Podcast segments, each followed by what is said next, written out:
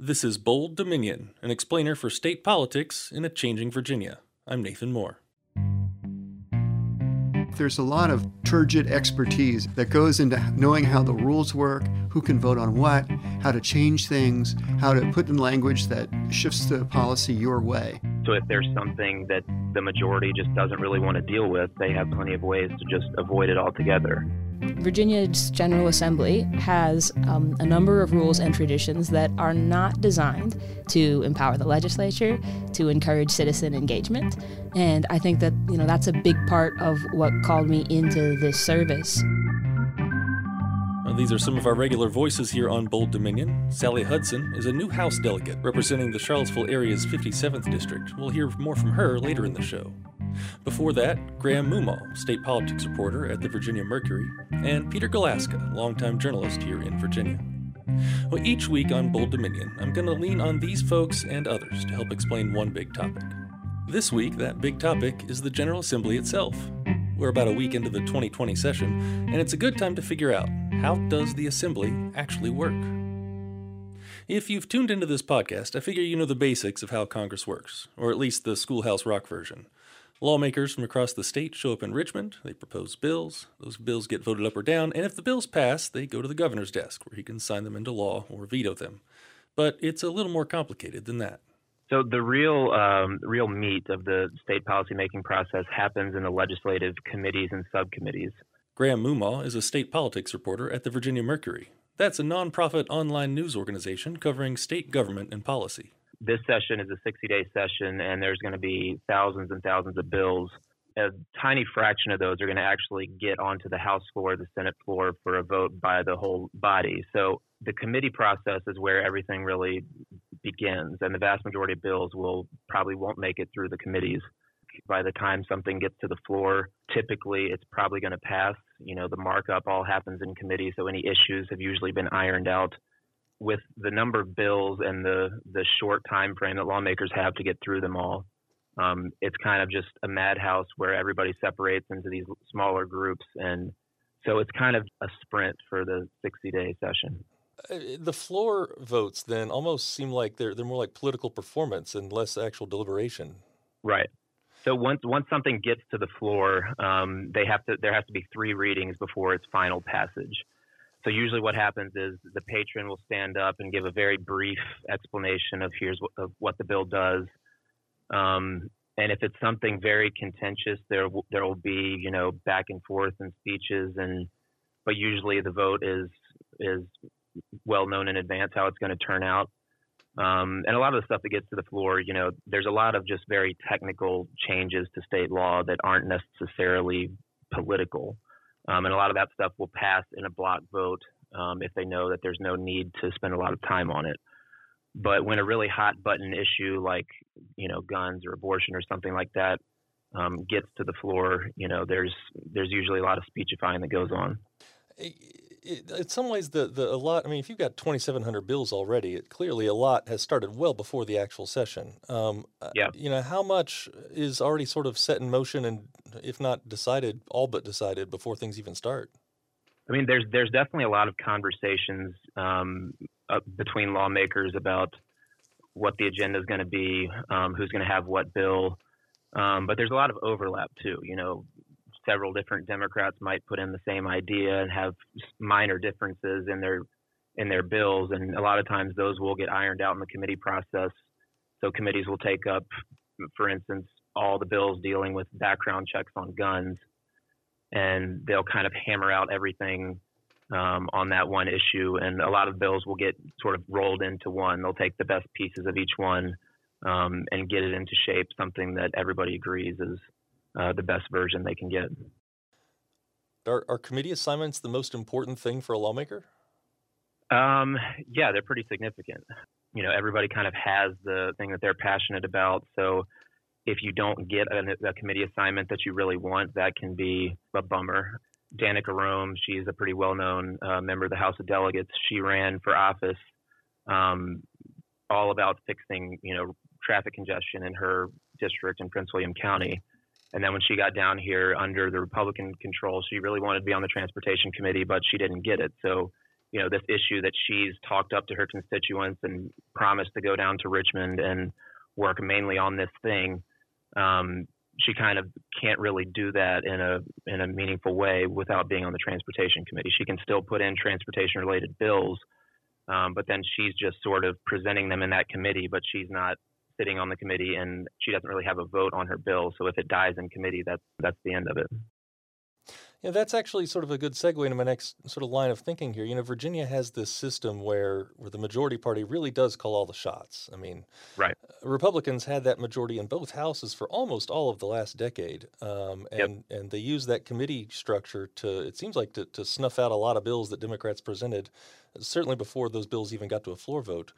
Right. How do they do that? They do it because they can, pretty much. The Senate Republicans have been seen in the past as more moderate. So a lot of times, you know, bills will pass out of the Senate with bipartisan support. And even though the Senate Republicans are on board with it, if the House Republicans don't like it, they can just kind of let it die a slow death in their chamber. Last session, there were a couple LGBTQ rights bills that passed out of the state Senate with bipartisan support, but they just never got a hearing in a House committee. So if there's something that the majority just doesn't really want to deal with, they have plenty of ways to just avoid it altogether. Mm-hmm. You know, and a lot of times they'll use the committees to keep things off the floor if they don't want all their members to have to vote on it. And usually that means an actual recorded vote in the committee, but sometimes it can just they'll just say, we ran out of time, you know, we didn't get to take up that bill, sorry, you can bring it back next year. Are there what can a minority party in a Virginia House or Senate even really do? I mean, this is a question Democrats had to try and figure out the last decade, but now the Republicans are trying to figure out what a minority party can do. So there's really two things. There's a lot of things you can do for your constituents that aren't necessarily political, you know.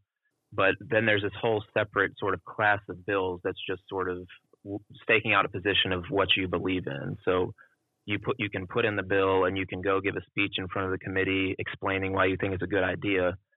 But, you know, a lot of the times if you're in the minority, you're under no illusions that your bill is going to pass. It's just kind of a way to signal to the folks back home that you're fighting the good fight and stating, you know, what's important to you. Graham Moomaw of the Virginia Mercury, online at virginiamercury.org. So the committee process, there's still something about it that feels like alchemy. You've got an idea for something, you draft it up, it goes to committees, maybe it comes out on the other side turned into gold. But how's this actually function? Well, it's first off, there's a lot of kind of turgid expertise, if you want to put it that way, that goes into knowing how the rules work, who can vote on what, how to change things, how to put in language that shifts the policy your way. And there are people who are masters at this, especially people who've been there for years and really know how to do it. Peter Galuszka is a journalist who has covered Virginia news and politics for 4 decades. And that's where it comes from. I mean, it's really key is writing the language for the bills and, you know, whether the language is clear or not clear, whether it's explicit or not. And that's how it works, and it's pretty complicated. I don't quite understand it myself. The idea I think that some of us have is this, like Mr. Smith goes to Washington. You know, it's like, oh, I love this bill. This is important to me. I'm going to stand up and give an impassioned speech. But that's really, it's not that a lawmaker necessarily has that impassioned speech that they feel compelled to give. It's really part of a theater production almost. Yeah, it is. I mean, that's a great movie, and it still has a lot of truth in it. And the thing I always liked about that film was the cynicism that you had, this kind of comedy and cynicism at the same time. Mm-hmm. But no, that's what happens. And there is honest drama sometimes where people really do come honestly from different positions and clash.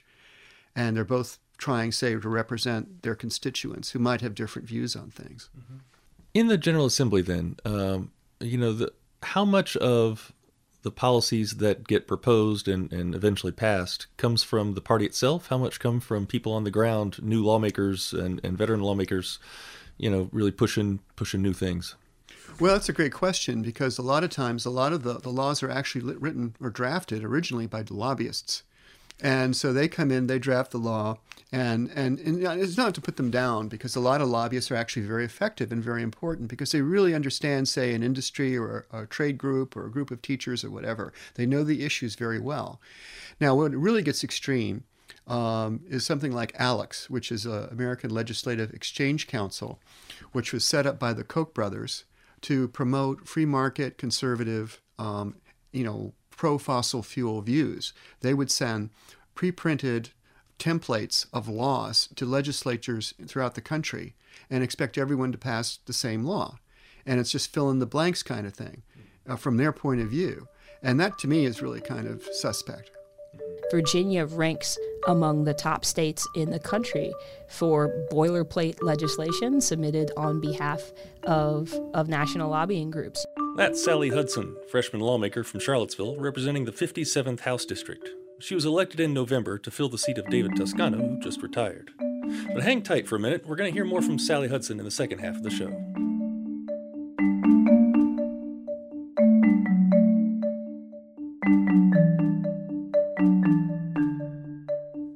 You're listening to Bold Dominion, an explainer about state politics in our changing Virginia. We're on Spotify, Apple Podcasts, SoundCloud, and wherever fine podcasts are served. Learn more and subscribe. BoldDominion.org.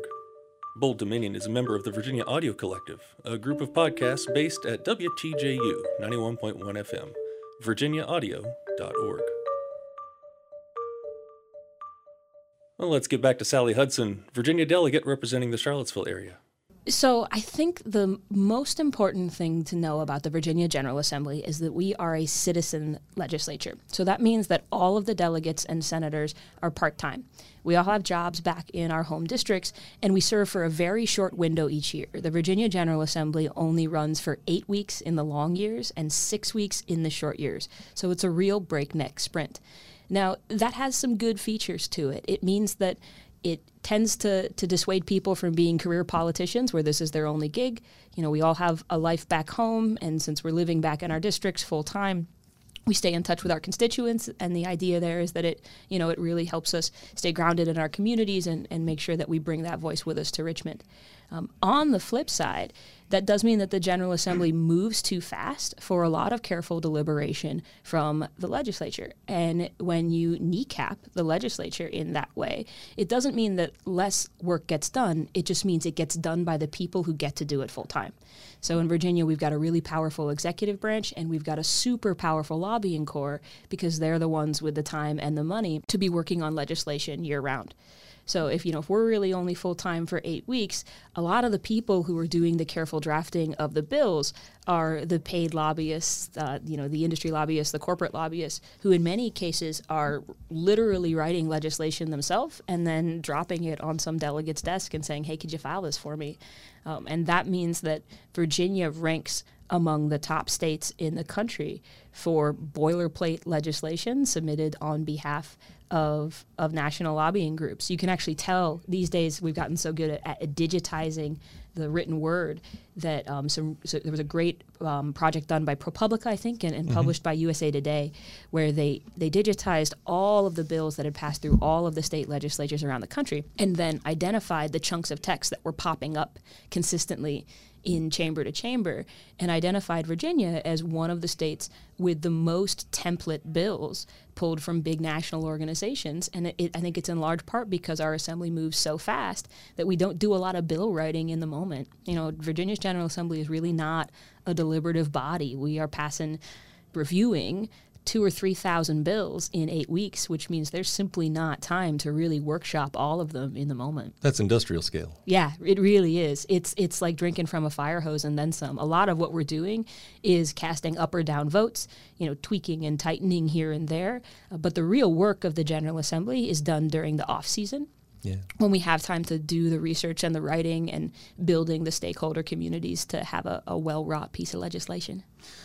So I remember when I've only been in Virginia about 9 years now, not quite, and I only started paying attention to the General Assembly, some years after that. And when I first started looking at it, it was kind of like, you say, oh, the General Assembly's doing its thing. Let's call our lawmakers and make sure they vote us the way we want them to, that kind of thing. But it's almost like by the time the session comes, it's almost just performance at times, it feels like. Maybe that's overstating it, but. No, the system definitely empowers people who play the inside baseball. Like, you have to know that the General Assembly Assembly is coming. It starts in early January, but if you don't have your act together to start supporting a bill in November or December, the odds that it's actually going to make it through are really low because of the speed and the pace that we operate at. So, for a lot of times, a citizen's first experience with the General Assembly is hearing that it's coming in the news and then showing up in Richmond to see their representative maybe 3 or 4 weeks in, and then learning that it's already halfway done and watching something that they care about a lot die, and then having to kind of lick your wounds in the off season and come back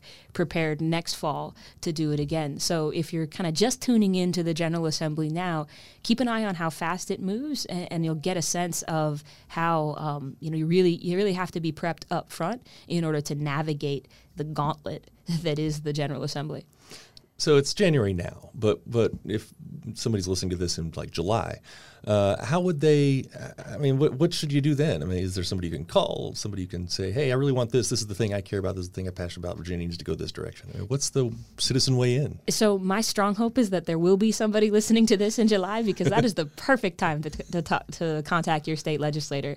You know, the off season, especially in the summer, is a great time to start sitting down and saying, "Hey, this is really interesting to me," and to start pulling together the pieces that you need to pass a bill. You know, the Schoolhouse Rocks version of how a bill becomes a law isn't really the whole story. You know, you need the bill to be written, and you need it to get all the votes that it needs, but there is a lot of refining that happens to a piece of legislation, a lot of vetting it with various stakeholders, folks that may be concerned about this or that provision. And so if you can start initiating the process in the summer, that gives you plenty of time to do the wordsmithing, to run different drafts beyond different groups and get their read. I think that's one of the really cool things about engaging in the legislative process is it gives you an opportunity to meet folks from all walks of life who will have different angles on a bill. No matter how well-intentioned your bill is, there's always going to be some wrinkle of it that affects some people that you haven't thought about before. Some business that relies on the way that piece operates, or some family that's going to be affected. And so if you get your ducks in a row early, it gives you a time to run it up the flagpole with a lot of different groups and say, "Hey, how do you feel about this? How would this affect your life?" Mm-hmm. I saw in the papers here that you have introduced a bill to give localities the say over whether they keep Confederate statues or not. Help me track how that process works, introducing that bill and then like where it goes from here. Yeah, so that's a bill that's super important to our community here in Charlottesville. Currently in Virginia state code, localities can put up war memorials, but they can't take them down. And that's a challenge for us because, of course, we have Confederate monuments here that have been the site of really acute pain and violence for our community, and also part of the ongoing mythology of white supremacy that props up so much of Virginia history. And so our community voted now 3 years ago to take down those statues and to decide that we're going to celebrate our history in a different way, but because of the state code, we can't do that. So the concrete legislative provision that we can introduce to change that is to modify the state code to specify that, sure, localities can erect statues, but they can also decide what they do with them over the long haul. They can move them, they can modify them, they can recontextualize them, they're local property, and that means that city councils and county boards can decide what you do. So that's the Charlottesville version of the story, is that we would like that local authority. But lots of communities all across Virginia have their own version of the story, too. The city of Norfolk has a statue that they would like to take down and move into Confederate cemetery. The city of Alexandria has statues that they would also like to reposition. And so now that we're taking all of those stories into Richmond, it's not just about how do we write the bill that helps Charlottesville, but how do we write the bill that solves all of the community's challenges, because there are little bits and pieces of Confederate history and Jim Crow provisions littered all throughout the Virginia State Code. And so kind of tidying them up in a way that solves all the many problems is a more coordinated effort. There's more than 100 acts of the General Assembly, I think, that specifically authorize the erection of a monument. And so it's kind of very careful and not so sexy work to clean up the historical paper trail that would really give communities the right to decide what we celebrate. Yeah. And so this is now on the docket of bills that will be considered. Mm-hmm. It'll get assigned to some committee. Has it already? Yeah, I guess not yet. Yeah. And then what? And then we talk about it. And I think this is going to be a really interesting opportunity for Democrats to show our colors, because the local authority over Confederate monuments was a great example of a bill that was just dead on arrival under a Republican majority. The Speaker would route it to a committee where he knew it would get killed.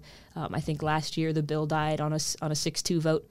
But there were Democrats who voted for it and voted against it. And so there is not yet, I think, unanimous support for this measure even within the Democratic Party. But it's also easier to take that vote as a Democrat when you know that there will be plenty of Republicans who are really adding the bulk of the votes. I think now with Democrats in the majority, people know that we have the opportunity to pass this legislation if we make it a priority. And so it's a little harder to cast that vote quietly if you're a Democrat.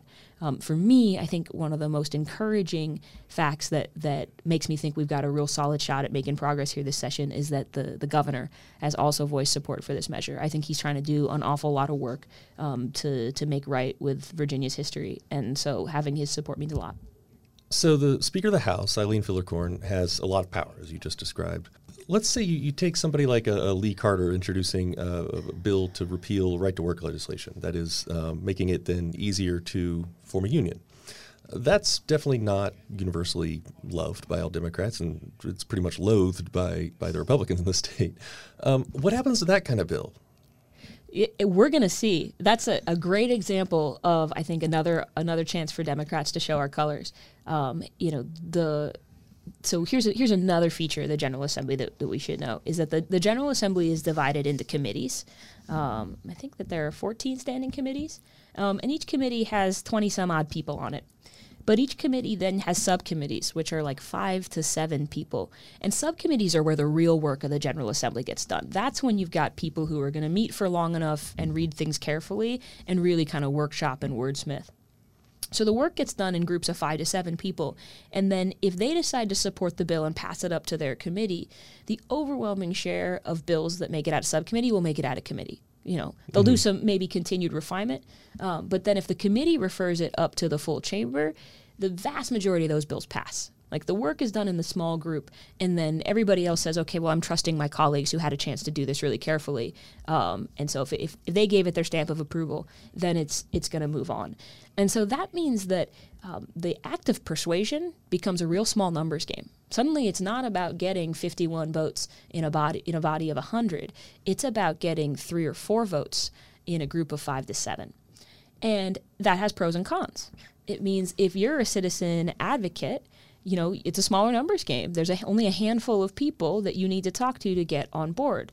But who the heck are they? Right, but who are they? One, they could be people who are scattered all over Virginia, who may not be anywhere close to you, may not know or care who you are because, they don't represent you specifically in their district. And it also means that the leadership can have convenient little pockets to tuck away bills that they don't want to deal with. So if you got a bill, if you're in the leadership and you've got a bill that you would like to see go quietly into the night, you can tuck it away in a subcommittee where you can trust that you've got the 3 or 4 votes to knock it down. And so, again, I think we will learn an awful lot about the values that the current Democratic leadership is going to prioritize based on where they route bills. You will, in many ways, you can learn whether or not the Speaker wants a bill to pass by where they assign it, because they know going in whether or not it's got the votes to get out. Sally Hudson is a member of the General Assembly representing House District 57. Thanks to her and all of our guests today, Peter Galuszka and Graham Moomaw. Special thanks to the Virginia Mercury, online at virginiamercury.org. Bold Dominion is online at bolddominion.org. Go ahead and subscribe. You know you want to. I will talk with you next week.